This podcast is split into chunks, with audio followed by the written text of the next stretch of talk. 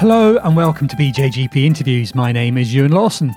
In this episode, we have Dr. Claire Friedemann Smith, who is a senior researcher at the Nuffield Department of Primary Care at the University of Oxford.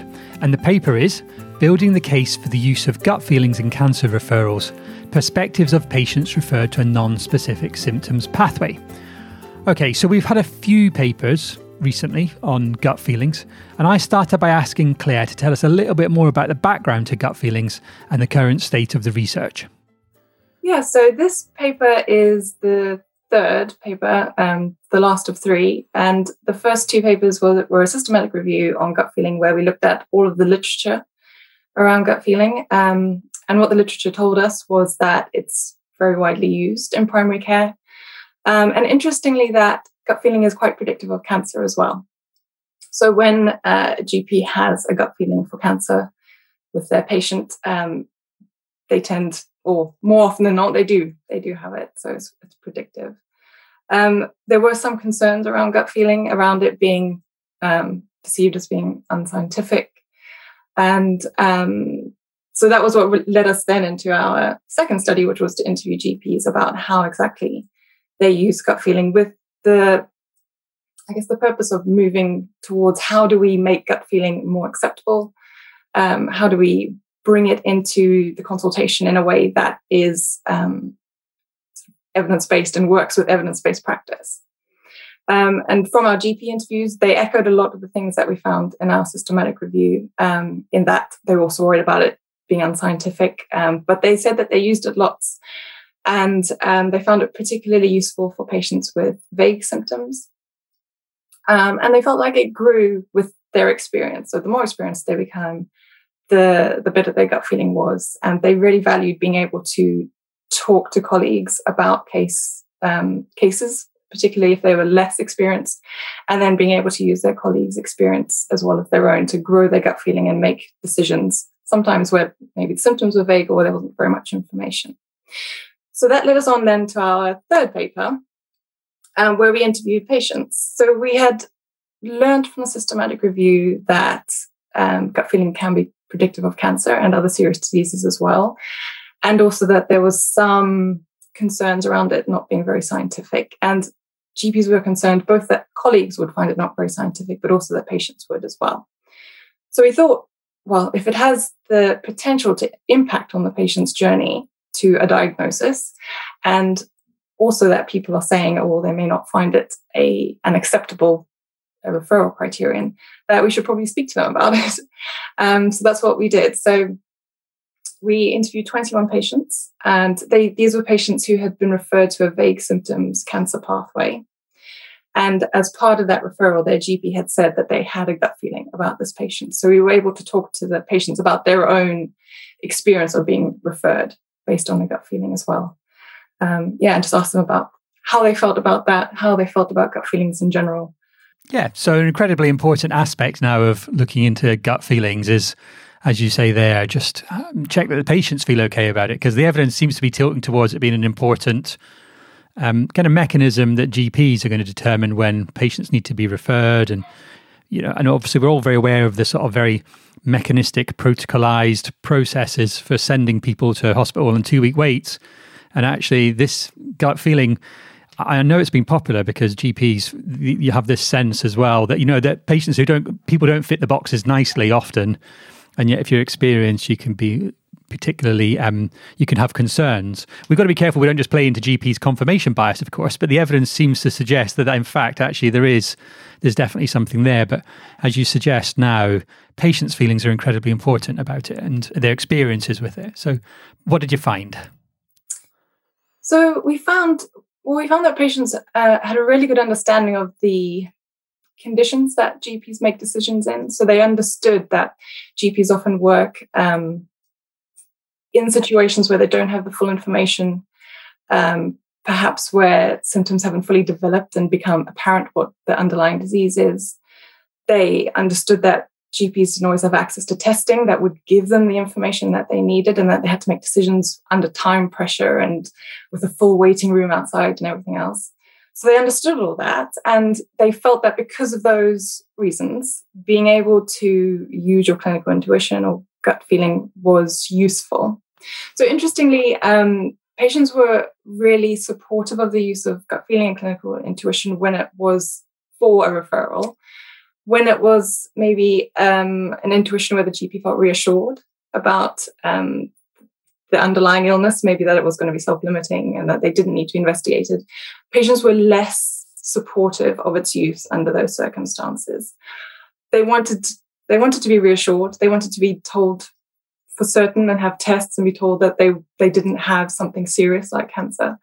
Um, and I guess that again, it probably comes down to a lot of the messaging around cancer and how you need to be referred very quickly and you shouldn't wait um, to be tested if you feel like you have cancer. And that I think that was why patients were saying that rather than saying that the intuitional gut feeling of the GP wasn't valid. But it was more sort of a concern around cancer. I, one of the things that really impressed me about the results was just how well patients did understand the, the some of the difficulties around um, referring and getting into the hospital system. And I, I know they mentioned grey areas in particular at one point. Yeah, so these were all patients who had had vague symptoms, so they really understood that the the grey area of not quite fitting into two week wait referral pathways, and they talked about having to be put into boxes and pigeonholed and how that was difficult for the GPs and GPs having to make referrals to specific um, sort of organ based or site based pathways. So they really they did have a good understanding of how difficult that could be. And again, from their own experience of having vague symptoms, and some of them had spent a while trying to get a diagnosis and had experienced the back and forth that can happen. Um, so yeah, they were supportive of the use of intuition. Yeah, there's a great quote there, uh, and you mentioned there about pigeonholes, and I, I really like the quote, which was actually, you know, and you've got to put them in the pigeonhole to send them to hospital, and you have to go through these, excuse the word, bloody protocols. Yes. and I've no doubt that there are many GPs across the country who have sworn about protocols in the past. Yeah. So that captured that really nicely. Um, so, in terms of the communication communication around gut feelings, how did patients feel about that? Well, not a lot of them said that they had necessarily been told by their GP when they were referred that that was the reason why they were being referred. But certainly the word was not used very much. It was more a case of, I have a feeling that you need to be investigated or seen at the hospital.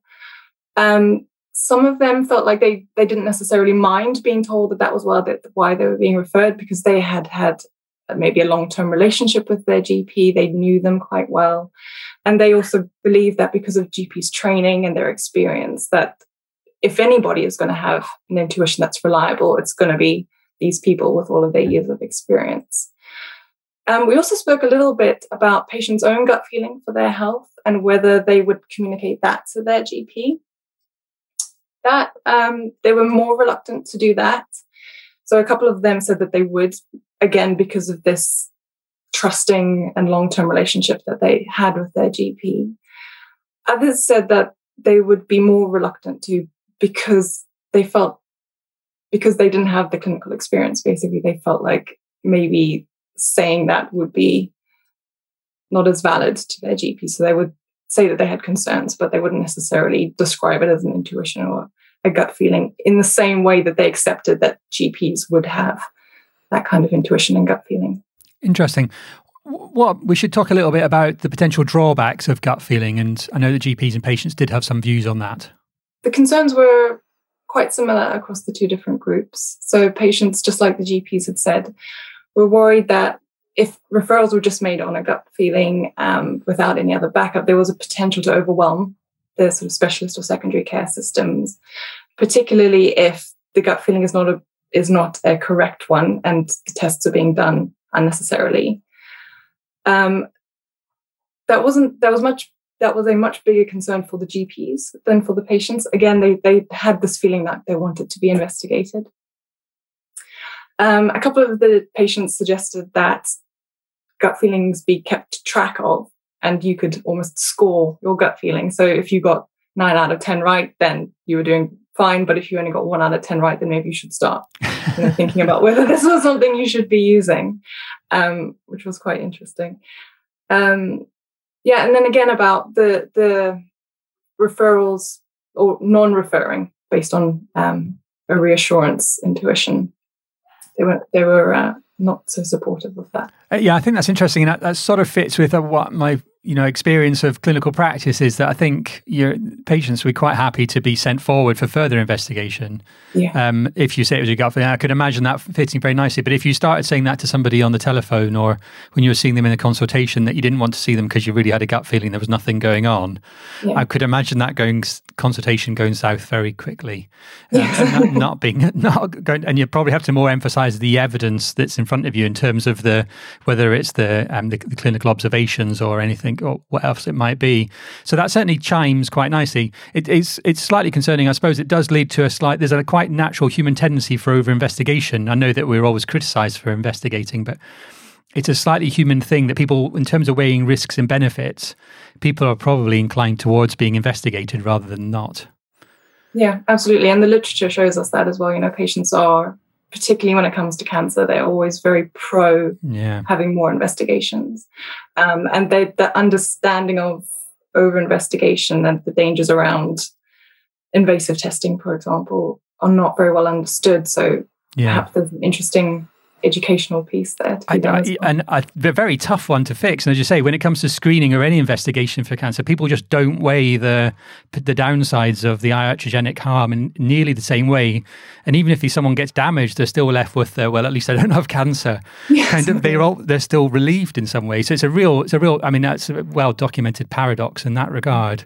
Well, so just finally, Claire, where do you think we need to go next with the research? You've obviously produced a really nice set of papers here that have told us a lot more about gut feeling where do you think the um, research should head? Which direction? Yeah, so I think it would be really useful to start trying to measure gut feeling in a more quantitative way and to make sure that it is recorded in clinical records and in referrals so that we can really start to look at when gut feeling referrals are made and what the outcomes of those are and how you can then maybe produce case studies to help younger GPs to learn how to use their clinical intuition. Um, I know in our systematic review, we did find some papers where they did try to quantify, and obviously we did the meta analysis as well. One of the slight limitations of that, though, was that these were generally studies that had been set up. So the GP always had to, they were told to mark down when they had an intuition, which could potentially lead to sort of noticing intuitions or seem or feeling like you had a, an intuition when maybe you didn't. So I I believe that if it was just recorded just always, you would then remove that feeling of being watched, um, having your, your intuition scrutinized, and maybe you would get a more natural, I suppose, um, picture of how gut feelings and clinical intuition works and what the outcomes are of it. Claire, it's an excellent paper and an excellent series of papers. Um, thank you very much. Thank you. Thank you very much for listening to this BJGP podcast. The original research papers and articles can be found at bjgp.org. The show notes and podcast audio can be found at bjgplife.com. Do share if you've enjoyed it. Subscribe via all the usual places, including Apple Podcasts, Google, Spotify, or your podcaster of choice. Thanks again.